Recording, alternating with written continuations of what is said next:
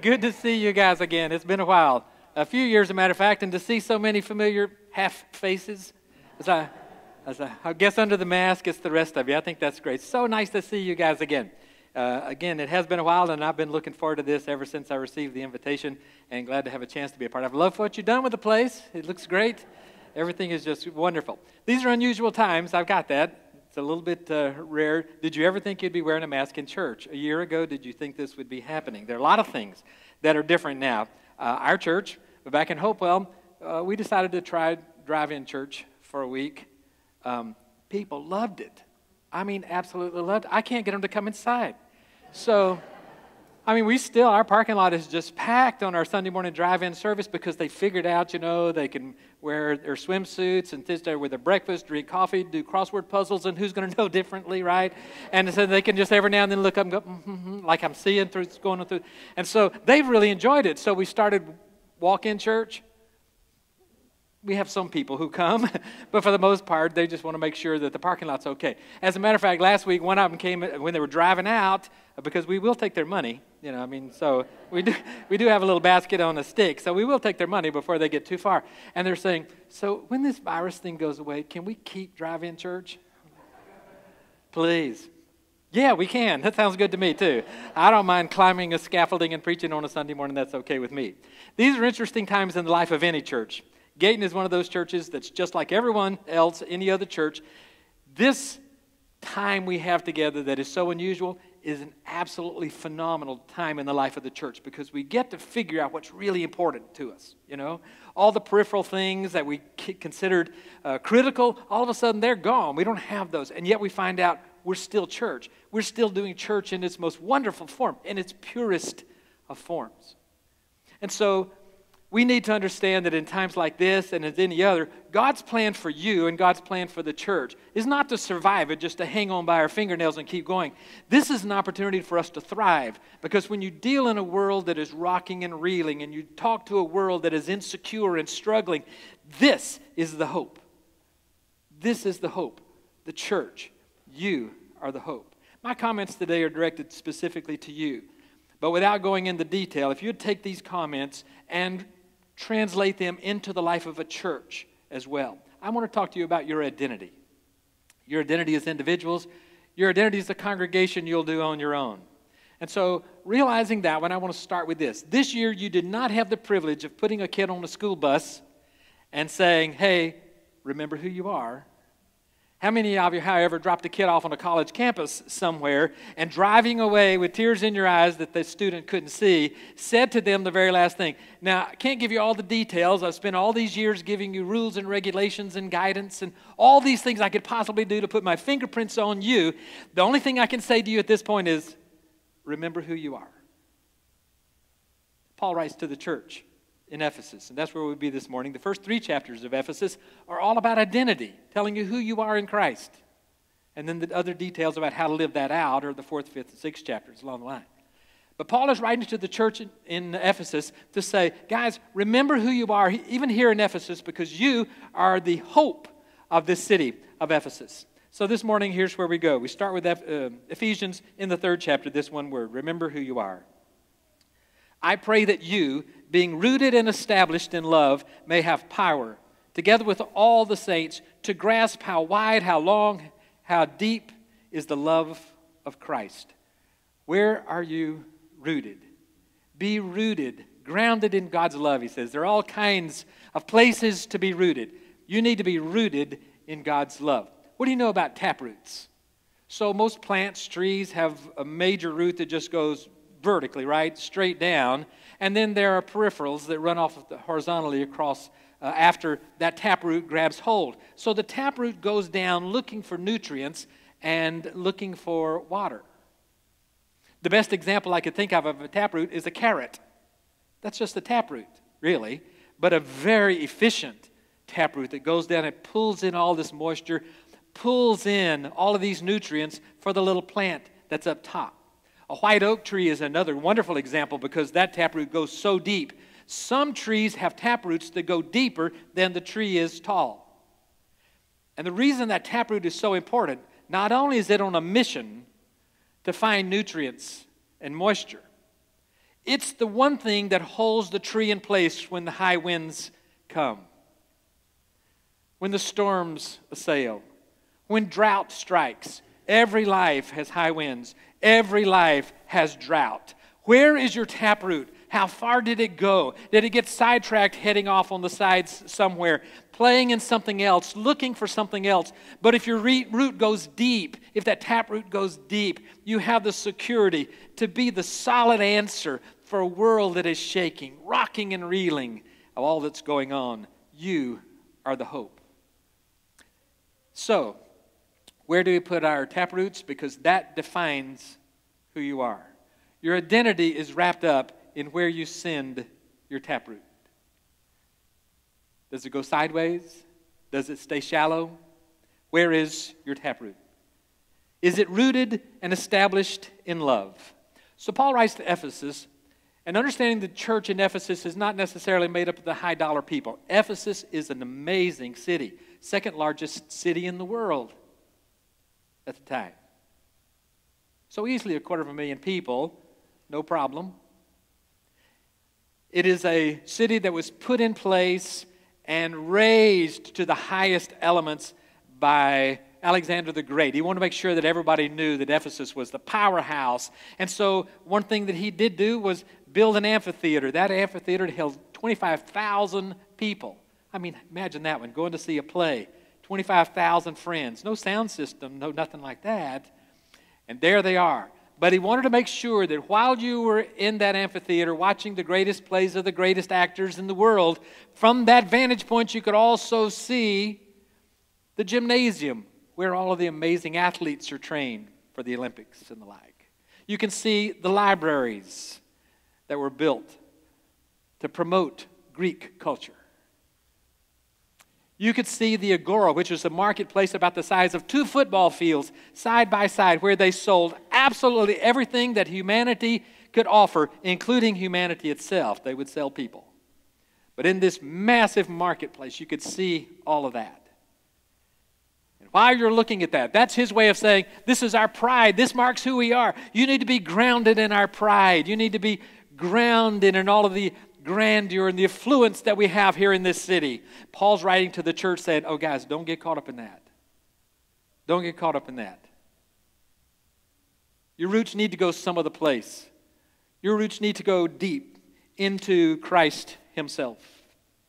The Temple of Artemis was in Ephesus, one of the seven wonders of the world. All the statues, all the grandeur, people would come from all over the world just to see this temple. Paul would say, guys, that's not where you need to ground yourself. That will not be the root that holds you in place when the world shakes.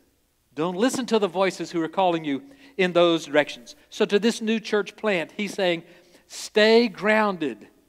Don't be impacted by the affluence, the power that is there.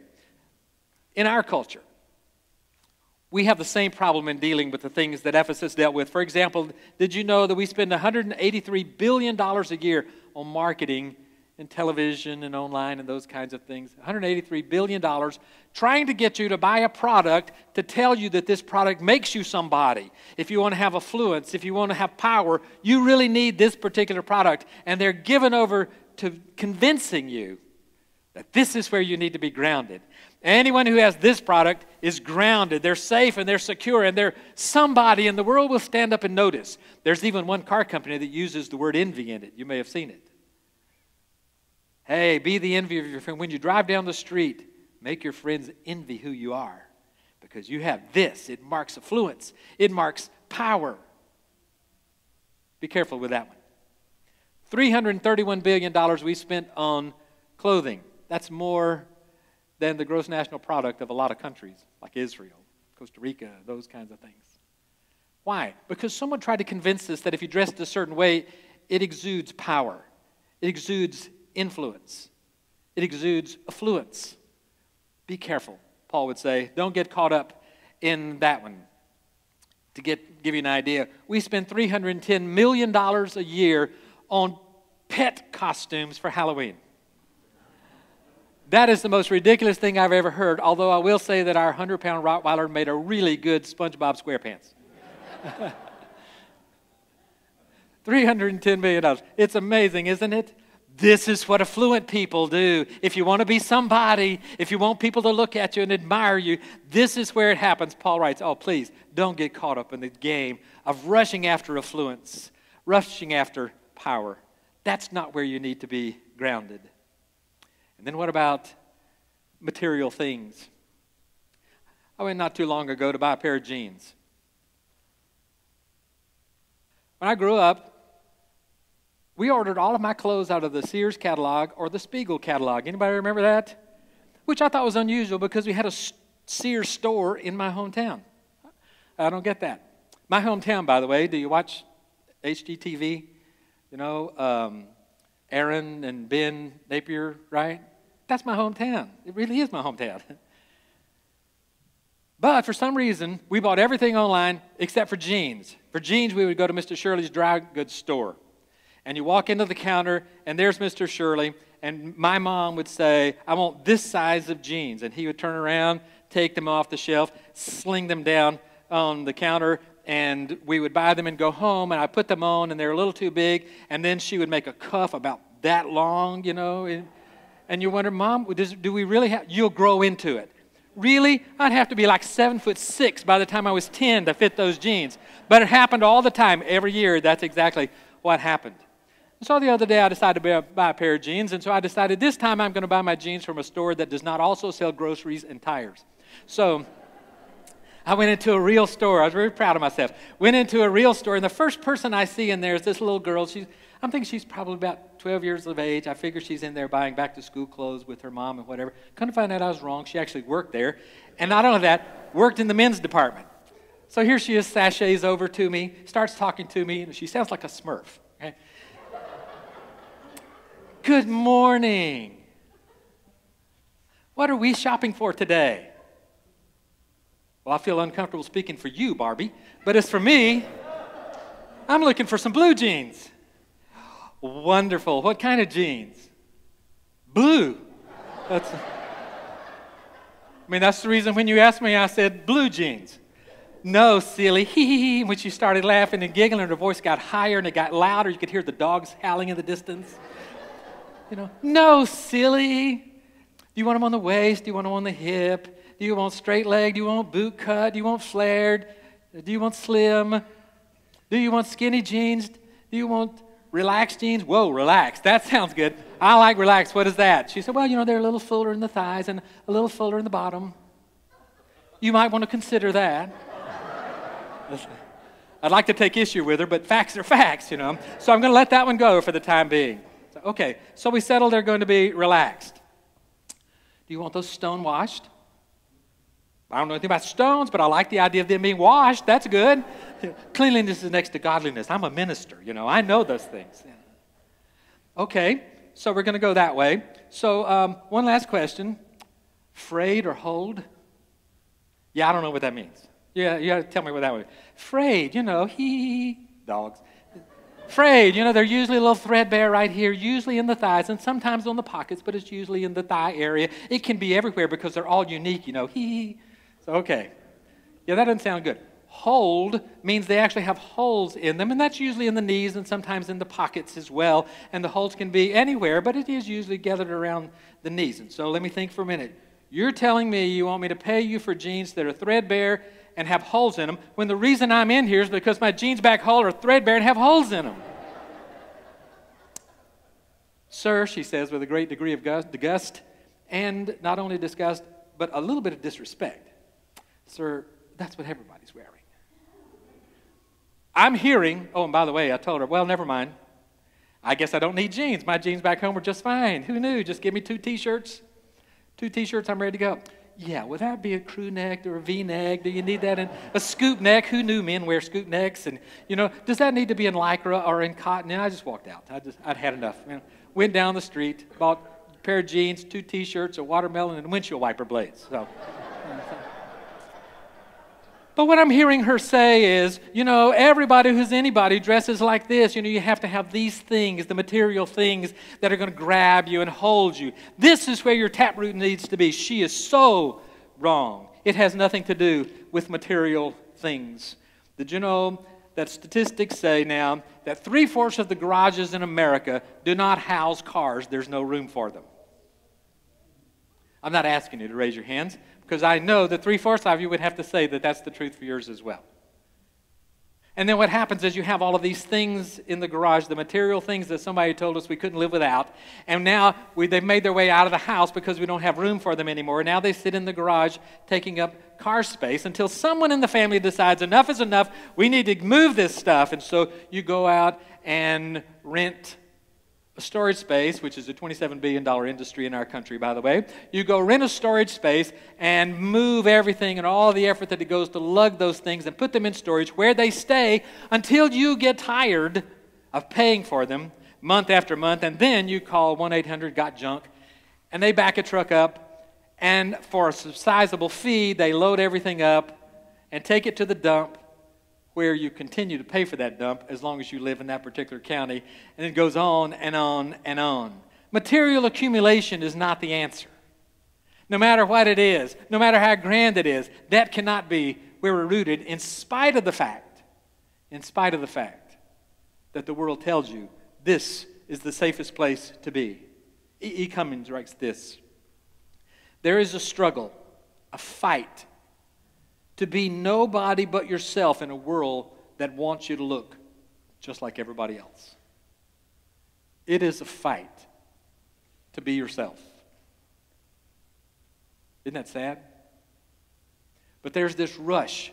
Hey, where is the hope? If we give in and our taproot stays where the world sends its taproots. You are the hope of the world. You are the light the world. You are the salt of the earth. We need you grounded, solid, so not only can you survive when the storms come, but that you could be the voice of hope in the world who so desperately needs to hear it. Then there's the body. When Paul is writing to the church in Ephesus, he's writing in a difficult culture because they just worship the body. Their gods, for example, are in physical form. And if you see particular athletes around the area, those are the heroes. Those are the wonderful people. Their bodies are sculpted just right, bronzed by the Peloponnesian sun, not an ounce of superfluous fat. All of that makes them the ideal, and they point to the ideal and says, "This, this is what you need to look like. This is who you need to be." And the world just shakes with disappointment, heartbreak. That's not who I am. Why should it be who I even want to be? There's pain, there's shame, there's neglect. That translated into our culture. You may have found yourself on the outside looking in a few times. And it gets worse. In that particular culture, in the highly developed culture, the Greco Roman culture, in that highly developed culture, they had a practice, call it infant exposure. So if a child was born and there was something wrong with this child, maybe a deformity, maybe just looked a little odd, maybe was acting a bit strange, they could take this child out of the city, up the side of the mountain, the hill, and leave the child there to die. In that advanced culture, that was acceptable. You know why? Taproot's in the wrong place. It's all about the body. This one will never match. This reflects poorly on me. And they would leave them to die. Picture that one. There is news, however, that if you happen to want a child, couldn't have one in that culture, you could go up that hill, find an infant, take the infant home Raise the infant as your own. Later on, it would be a time when you could formally adopt. That would be in front of a judge, and you would have to say, All right, I raised this child so far. I want this child to be a part of my family, and the child has to be able to give consent to say, I want to be a part of this family. And then the adoption is then official. But you can rescue a child. Imagine that kind of culture. Imagine in a culture that has that kind of disrespect for different. Our church is a part of the Tim Tebow Foundation Night to Shine. You know, that's a prom for special needs folks. And I'm telling you, it's my favorite night of the year. It's the Friday night before Valentine's Day every year. And hundreds of special needs folks come in, and for every hundred people who are there, special needs folks who are there, we have a support staff of 300 to make this event run. And it's a dance. It's just, it's a prom. A prom they never had and would never have any other way. And they range in age from 13 to probably in their 80s. But it is a night to remember. Not a one of them would exist in the Ephesian culture. Our culture has the danger of sending our taproots in the wrong place. We need to be careful with that. Keeping in mind that Paul would say, Remember that, Ephesian church. Remember that and listen to what he writes. For he chose us in him before the creation of the world to be holy and blameless in his sight. In love, he predestined us to be adopted as his sons and daughters through Jesus Christ in accordance with his pleasure and will, to the praise of his glorious grace which he has freely given us in the one he loves. In other words, hear this. Society may have taken you and taken you up the hill and left you, but God Himself climbs the hill looking for you. God Himself comes looking for you. And when the rest of the world says worthless, when the rest of the world says damaged, He looks at you and says blameless, wonderful, mine. I want you. He came looking for you. The friends in the church at Ephesus so desperately needed to hear that. They hung on every word. But it's the same church today. The same church today that says, don't get caught up in what the world wants. The world needs us. They don't need us to be like everyone else. They need us to be God's people. They need us to be rooted. They need us to stay where we are. They need us to be solid when the winds come and the droughts come. They need us. You, friends, light of the world. You, friends, the hope of our area. He's not going to leave us exposed. He comes and finds us. And that's such wonderful news for the church at Ephesus and such wonderful news for me and for you. God hasn't forgotten us. So if your identity, you feel like in Christ, your identity as a believer, your identity in life itself is blowing around like a tumbleweed in Texas. You need to know you can be grounded. Not only can you be, you need to be grounded because God has plans for you all across the way. Some three words I just want to give you this morning to give us a little bit of focus. One is rest. Rest in this promise that God has given to us.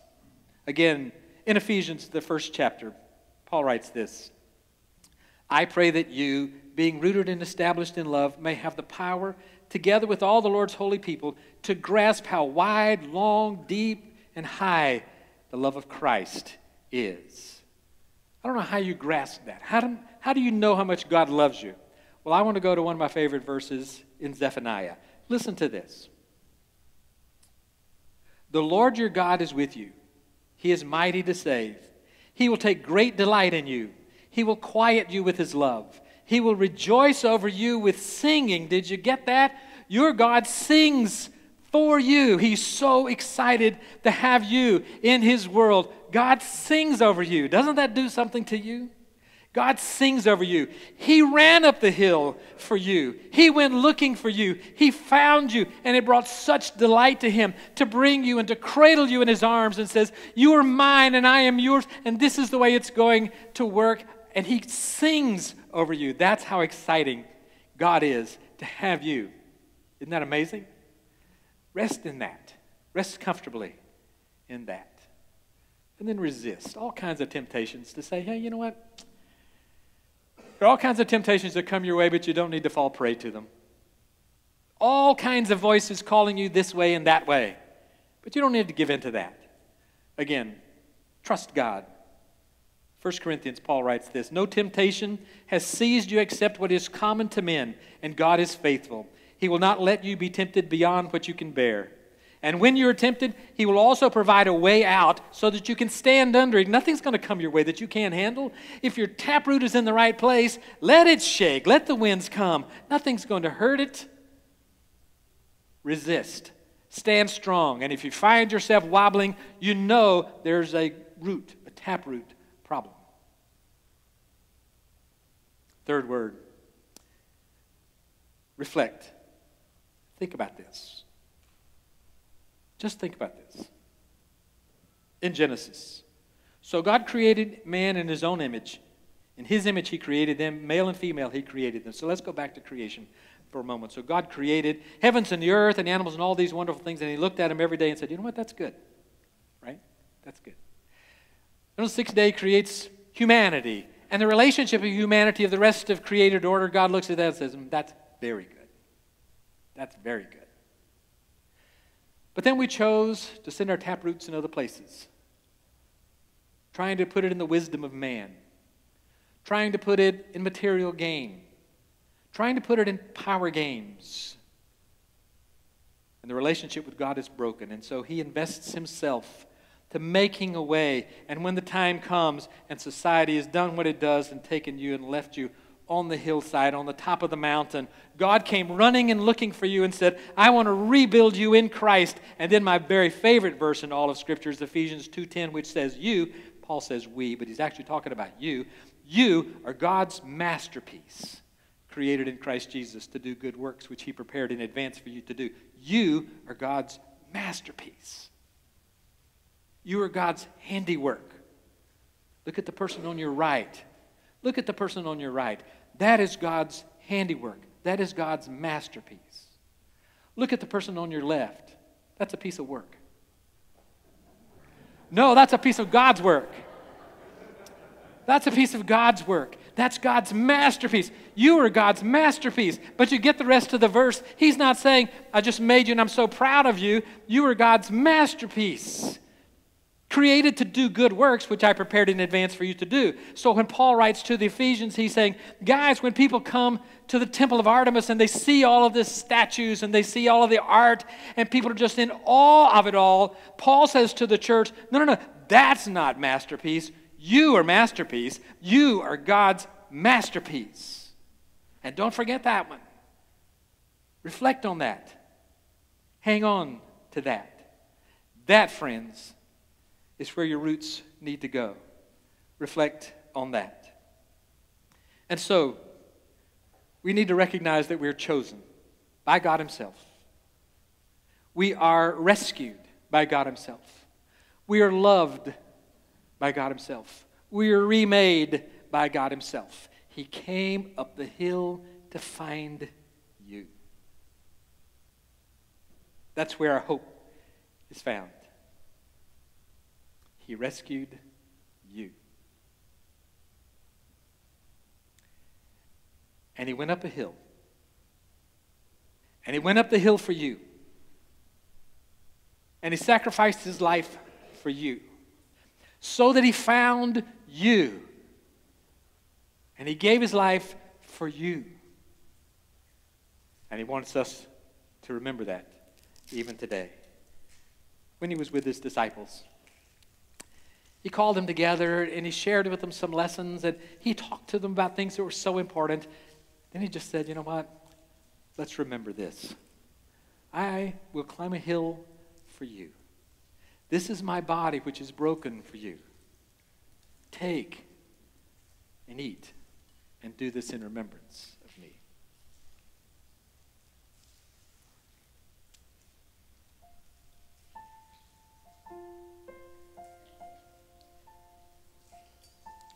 And in the same way, he took the cup, blessed it. Father God, your blessings on this cup and all who partake on this day, that we may remember the sacrifice that was made, that we may remember that you climbed a hill for us. May this be a symbol of our life. Paul would say, This is the blood shed for the remission of sin. Christ himself would say, This, this is my blood. Take and drink, and this do in remembrance of me.